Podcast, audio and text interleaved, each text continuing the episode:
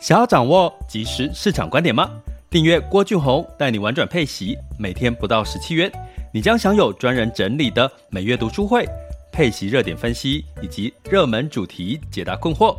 不论你想通过基金、ETF、美股或台股打造你的现金流收入，我们都能为您提供支持。点选资讯栏的订阅连结，了解更多。让我陪你一起投资理财。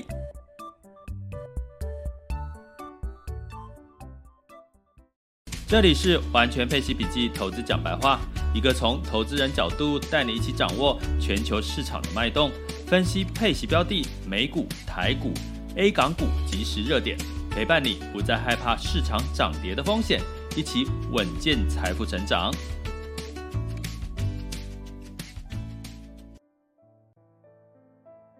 亲爱的，今天好吗？今天是2021年的7月21日喽。欢迎来到郭俊宏带你玩转配息，陪你一起投资理财的频道。那今天呢，要跟各位来聊的主题呢，就是在这个 Netflix 呢公布了它的这个财报哈。那我们来从这个财报呢来看我之前一直强调的这个现金流的一个重要性哈。那因为其实 Netflix 呢，我们通常会跟这个我今天是拿来跟这个 Google 哦，就是 Alphabet， 就是我们常常会看到的两种视频平台，一个是订阅的影音平台，一个是这个像 YouTube 的这种比较是串流，然后是这个比较发散式的一些内容主题的一个平台哦，它的产出是用户产出。这样子的一个不同情况下，在疫情的过程当中，它产生了什么样子的一个不同的财报变化以及这个股价的变化哈。那这一集我挺有感的，是因为我其实是 Netflix 的一个重度使用者哈。那我大概就是蛮长期的在这个关注这个 Netflix， 因为我觉得这是一个好的平台哈，它有很多的内容，虽然在目前在台湾的很多的节目大部分都是韩剧居多啦，那基本上喜欢韩剧应该在里面可以看到很多的频道。那有一期在这个3级这个警戒的这个过程当中，其实 Netflix 其实陪伴了度过消耗了很多这个无聊的时光，那也带我们可以去看到很多的不同的世界国家的状况。其实我最近其实看了，我是在这个 Netflix 看了《火神的眼泪》，然后在这个看了这个日本的《鬼灭之刃》，然后最近在看韩剧之前的这个《黑道律师文森佐》，还有这个最近看这个比较久的片叫《机智牢房的生活》，也是韩剧。那其实这些剧有很多都蛮正能量的，可是其实我通常会从这些影集里面去看一些这个国家它可能的它的文化的背景，因为它里面可能会有一些业配一些吃的啦、喝的、用的，可是你会看到他们对于一些生活上面的一些态度的有所不同。比如说他们强调，韩国很强调就是说你对长辈一定要用敬语这件事情，虽然我们从文字当中其实听不太出来，可是你就会这个知道说，其实有没有用敬语这件事情好像对他们很重要。那在台湾好像对于用敬语这件事情，你对长辈的称呼其实好像就比较淡了，没有那么的明确。那我之前 也提过，其实大家可以去看一下这个艾蜜莉在巴黎，那其实他几乎带你畅游了整个巴黎的一个美景。然后之前还有一部是看这个跟那是什么？跟章鱼对话的一部纪录片。那 整天的这个带着我们游海底，那忘记那个章鱼那部片子叫什么？你可以搜寻一下章鱼。那这些片呢，其实几乎可以在我们疫情共处的情况下，你没办法出国，你可以透过影片呢去带你去环游全世界的这种感觉，去看每一个国家不同的一些文化背景。所以其实 Netflix 一直来讲给我一种很棒的一个学习经验，而且又可以学英文，可以对照学英文。那所以这次的 Netflix 的这个财报一出来的时候，其实让我就觉得特别的想要去了解它，应该财报应该不错吧？疫情大家都在家看这个看剧嘛，哈。结果一出来之后，发现 Netflix 呢，它在第二季的这个订阅，第一季的订阅啦，其实是400万人，其实是低于这个他们的预期是600万人。那在第二季呢出来一样，跟第一季一样是低于预期的。那第二季的订阅人数呢是稍微的高于预期的，大概总订阅人数来到 2.09 亿。也就是说第一季不优了，第二季其实也还好。那所以这样的数据其实我有点讶异，是因为不是疫情期间大家都应该躲在家里看剧。那我们就去了解了一下，因为其实在 Netflix 里面呢，它其实都是走订阅，它不是走广告，不像 Google、YouTube， 所以我拿 YouTube 来做一个对比。那这个所谓的订阅的这个数量就是它很重要的参考依据。所以有很多人问说，那特斯拉要看什么？它的市场的前景，你就看它的卖车的这个交车的车的车数量，那甚至接下来就是看全球这个电动桩、充电桩的这个布桩的状况，就大概可以预测未来的这个电动车的这个成长的一个幅度。那在这个 Netflix 很简单，你就看它的这个订阅的这个内容的方案。那所以呢，基本上我就想到一件事，为什么其实这段时间应该很多人去订阅啊？其实不然，为什么呢？因为呢，在这段时间呢，像我自己看的剧，我发现呢，我刚刚跟各位讲的这个剧，包含像《机智牢房生活》，这个是比较是2019年还是2017年那个时期，应该是上架应该是2019吧，所以它不是新的剧。也就是说，因为在这个疫情期间呢，有很多新的电影、新的影集是暂停拍摄或延长拍摄的。像我们知道，我们一直在期待这个《玩命关头》啦，或最近的这个电影《黑寡妇》啊，其实呢都是延后，都是本来要上映的，然后延后上映。所以呢，在这个情况下呢，其实你就可以理解，你没有一直有新的产品、新的商品上架，就吸引不了那些他可能就是单纯只是为了要看这些新剧，然后我去订阅 Netflix 这样的角色。那因为我比较喜欢看不同主题的一个内容，所以我很 enjoy 在这个 Netflix 里面。可是呢，可能有一些人是被这个我在里面可以看到很多很新的题材，比如说像 Apple TV 的 TV Plus 啦，或者是迪士尼，它可能有一些它的创作是只有在迪士尼里面有的，迪士尼 Plus 还或者是 Apple TV Plus， 所以它就会吸引人家去增加订阅。那反而在 Netflix， 因为它没有自己的一个主要的 IP， 主要的 IP 就是说它没有像迪士尼啊拥有像这个相关的一些迪士尼相关的一些主角。那所以呢，从这个角度，其实 Netflix 很吃订阅制，所以我就去看了一下它的财报里面的一个叫自由现金流。那自由现金流叫 Free Cash Flow， 那其实它是从2020年，也就是说疫情这段时间，它的自由现金流才转正，之前都负的。那所以从这边呢，你就可以很理解说，其实订阅制是很吃现金流，因为它每个月就是收固定的订阅的钱，然后它要大量的去制作、产出自制的，或者去跟人家买这个影片的这个授权。所以呢，这个它的稳定的现金流就很重要。那我看它居然在2020年去年才开始有正的现金流。所以呢，我就来看到对照起来，它的这个订阅数字这两季都不太优。那当然有专家机构就会说，它第三季、第四季应该会比较优，为什么呢？因为开始解封，所以开始陆续会有新的影集会上架，所以之前这个影片荒可能就会慢慢的消除了哈。那这可能当然是一个因素了哈。所以我就去看那网飞它的这个 Netflix 嘛，它的这个它是纳斯达克，所以为什么我注意网飞？因为我之前有讲过尖牙股 FANNG， 就是里面有脸书、苹果、微软、Netflix 还有所谓的 Google。 那我们去看它的股价近一年的这个涨幅，去年到现在是涨了 8.36%， 到目前为止今天是7月21号嘛，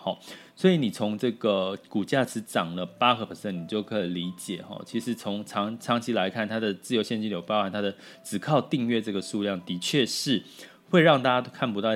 它未来市场大幅爆发性成长的前景，甚至他说最近要打算考虑进军电玩市场。 What？ 电玩跟 Netflix 我其实很难想象它之间有什么关系。那我们再来看一下，所以那我就去对比像这个Netflix、YouTube、Google 的这个母公司就是 Alphabet。 那这个 Alphabet 呢，它在近一年也是跟这个 Netflix 一样，网飞去对照，近一年它的股价成长是 62.23%， 一个是 8%， 一个是 62.23%。 所以这中间发生什么事情，你会看到 Google 不管是它在它的营收方面呢，它因为它其实是用户上架，它主要的收入来源是所谓的这个流量带来的广告营收，所以呢，其实根据统计呢，其实你待在 Netflix 去看影片的这个数字呢，其实时间呢是比这个 YouTube 来的这个少的就是说你可能在 YouTube 待的这个时间呢，相对来讲是会比较多的，这也合理啦因为你甚至在 YouTube 上面，像我现在是可以在 YouTube 上面看这个所谓的新闻或者是这个指挥中心的这个直播那所以从这个角度来看 YouTube 是吃流量是吃流量，那吃的这个流量呢，它就不会像指这个 Netflix 只吃这个订阅，所以呢会有很多打广告业配在 YouTube 上面呢，透过广告的营收。那根据数据统计啊，其实 YouTube 的每日观看的时间 YouTube 用户大概是10亿个小时每日总共应该是加总一天只有24个小时， Netflix 呢只有4亿个小时YouTube 的用户总观看人数一天是10亿，然后 Netflix 是4亿小时。所以如果你是广告商，你会想把产品打在哪里，应该就是 YouTube所以 YouTube 的流量真的很大，像 YouTube 可能一集最好的可能就100万、200万、300万，甚至更多的流量都很多那这个广告效果是很多的广告主是愿意去花钱在 YouTube 上面打广告，所以你会感觉到 YouTube 最近的广告其实真的很多，看了没多久就给你一两个广告出来所以你从它的这个Google 的 Alphabet， 当然它有很多其他的收入来源它的这个 Free Cash Flow 自由现金流其实也是当然是比较稳健所以你看它的股价完全不同的成长那它的 P/E ratio 呢，它本益比基本上也都在64倍 Netflix 跟这个 Alphabet。 所以你从这件事情来看呢，其实你在挑选这些标的的时候其实有时候你从一些很生活化，你会觉得我一开始觉得 Netflix 其实很不错它的订阅数量应该大增，尤其疫情期间很多人都在躲在家里看 Netflix。 哇，其实这样一拆解开来，原来其实真正会待在 Netflix 前的跟待在 YouTube 前的，其实这个数量是2倍以上YouTube 的是2倍以上，而且那个 YouTube 的流量就更广更发散内容又更丰富。那 Netflix 又受限于在疫情期间没有新的这个影片产能很多的都是延迟上架所以让它的这个订阅吸引力就减少了。所以呢，其实你可以呢用这样子很生活化的方式来分析不同的这个产业个股那我陆续因为最近都是所谓的财报题材像我上次讲了 Apple， 然后这次讲 Netflix， 然后甚至略微带到这个 Google、 Alphabet。 那未来有机会我们再来讲一下微软跟脸书的一些状况那当然呢，如果你想要更细节的去了解到底这个财报里面所谓的自由现金流是什么，以及各项的指标可能可以帮助到你去简单的去找到获利可能有机会潜力成长更好的一些标的，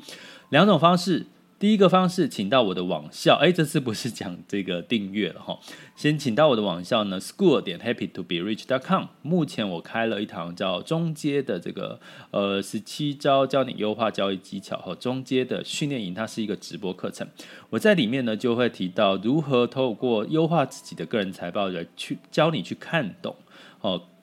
企业财报的一些状况的一些指标分析，所以相对来讲简单易懂，所以不用怕你是完全没有接触过，反而你可以更懂得怎么去看公司的一些财报。那第二个呢，你也可以透过我们的订阅专案，那我们的订阅专案呢，你可以透过我们的这个 podcast 的这个文字叙述有个订阅专案，你把它点解点下去。那最简单的另外一个方式呢，你甚至可以善用我们最近的这个有一堂这个1折早鸟价的这个课程，叫挑三拣四的法则赚钱秘籍，教你这个挑出这个优基金啊，优质基金，还有检出所谓的热门股这样的一个主题呢，开始去学习起好，所以这个就是我跟各位提到的是，其实你可以用这样一个简单很生活，你就是觉得其实看企业的一些前景市场跟价值分析好像就不是那么难了，不是吗？接下来进入到我们2021年的7月21日全球市场盘势轻松聊。好啦，那因为在这个市场上面呢，昨天呢周一的时候就是跌的比较多啦，应该是周二啦，周二跌的比较多，包含前一天的美股大跌之后呢，昨天其实道琼又几乎收复了周一的一个跌势啦，那美债殖利率呢也稍稍的回升了，所以让这个市场往上走。那但是这个市场稍微反弹呢，是不是就要加码了？其实也不一定，有时候这个市场这样子跌来跌去的，反而会跌出信心，跌走信心。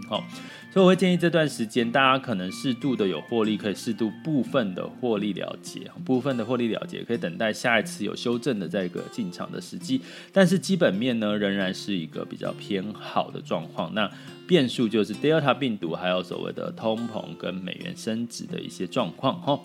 好，那在美元呢，在因为 Delta 病毒肆虐的情况下呢，造成这个周二其实投资人逢低买进，10年期美债殖利率呢回升到 1.2 以上，道琼 S&P500 跟纳斯达克分别上涨了 1.62、 1.52 跟 1.57 个百分点。所以呢，如果有一些朋友说在昨天的时候就很想要去做，害怕去卖掉，所以其实真的是急跌的时候，千万不要特别做这个动作，因为急跌甚至恐慌指数往上走的时候，就是急升的时候，有时候会带来的是急涨，急跌之后通常会带来急涨的几率比较高。那欧股一样呢，也是全线收高反弹，泛欧600上涨 0.52， 德法英分别上涨 0.55、 0.81 跟 0.54 个百分点。那在雅股的部分呢，一样在这个受到欧美的影响呢，其实是台湾是跌升，然后跌到 1.46% 到 17,528 是昨天，然后那比较逆势上涨是这个 A 股的创业板是上涨 0.41。 那我们来看一下现在的时间是 10点41分，10点41分。那我们来看一下目前最新的亚洲股市状况，它加权指数是上涨了36点，来到 17,565 点。所以就像我刚刚各位讲说，其实虽然说跌升反弹，可是因为已经发生第二次了，就连近期发生第二次，如果多次的这个状况，其实也会造成信心跟情绪的一些担忧，所以你会看到今天台股还是比较小心一点的。那在恒生指数是下跌 0.42， 那 A 股呢普遍上涨 0.4 到 0.79， 日经指数上涨 0.74， 南韩下跌 0.23。 那台积电呢目前是上涨4块钱，来到585，所以在这个半导体的指数这两天可能相对来讲表现是比较抗跌的一个情况哦。那再回到了这个市场呢，能源呢是上涨了 1.1， 布兰特原油在 69.35 美元每桶，那当然这个需求呢还是有啦，所以造成这个价格的回升。黄金呢收涨在 0.1%， 来到 1811.4 美元每盎司。那在这个美元指数来到 92.98、哦、已经快破93了、哦、美元兑换台币来到 28.12、哦、也是都在28以上。那美元兑换人民币是 6.4845、哦、美元还是稍微偏强势一点、哦、那南非币兑换台币来到 1.963、哦、所以在昨天是 1.93 多、哦、所以南非币有稍微的回升一点、哦、但是相对于美元还是相对是比较强势的一个状况、哦、所以我们就持续关注。那提醒各位呢，在后续还是要跟各位提一下、哦、你怎么样让郭老师365天陪伴着各位一起投资理财，你可以用几个方式、哦、就是到这个文章的文字、哦、Podcast 的这个文字叙述里面呢，我们有订阅方案、哦、每天呢只要不到10块钱或10几块钱，就可以让郭老师帮助你去筛选分析一些市场的投资热点跟市场的机会，或者是你想要有系统性的学习比较进阶的一些交易技巧的话，那就可以来到我的网校 school.happy to be rich.com。 全球华人陪伴式投资理财网校呢，近期开了这个中阶的这个投资理财训练营，17招教你优化你的这个投资交易技巧。最后呢，当然就是你也可以呢就是选择目前还是属于申请制的一个社团、哦、在社团里面呢，我会提供教大家怎么去看新闻简报的一些讯息、哦、给各位一些观点跟看法、哦、那当然就是你要透过这个 Messenger、哦、就是郭俊宏带你玩转配息的粉专的这个 Messenger， 然后就会有这个机器人跳出来、你只要用点选问卷的方式、哦、填选问卷点答案、哦、点完之后就不用 key 哦，就是按照问题这样点完之后再按加入社团就可以了、哦、目前还是开放了，预估应该很快啦，就是可能想要把它就是只限这个相关的会员、哦、学员来做在里面做交流了哈。那当然你是这个 VIP 的这个订阅会员呢，我们还有这个 LINE 的社群，白金的 LINE 社群。好，这里是郭俊宏带你玩转配息，关注并订阅我，陪你一起投资理财。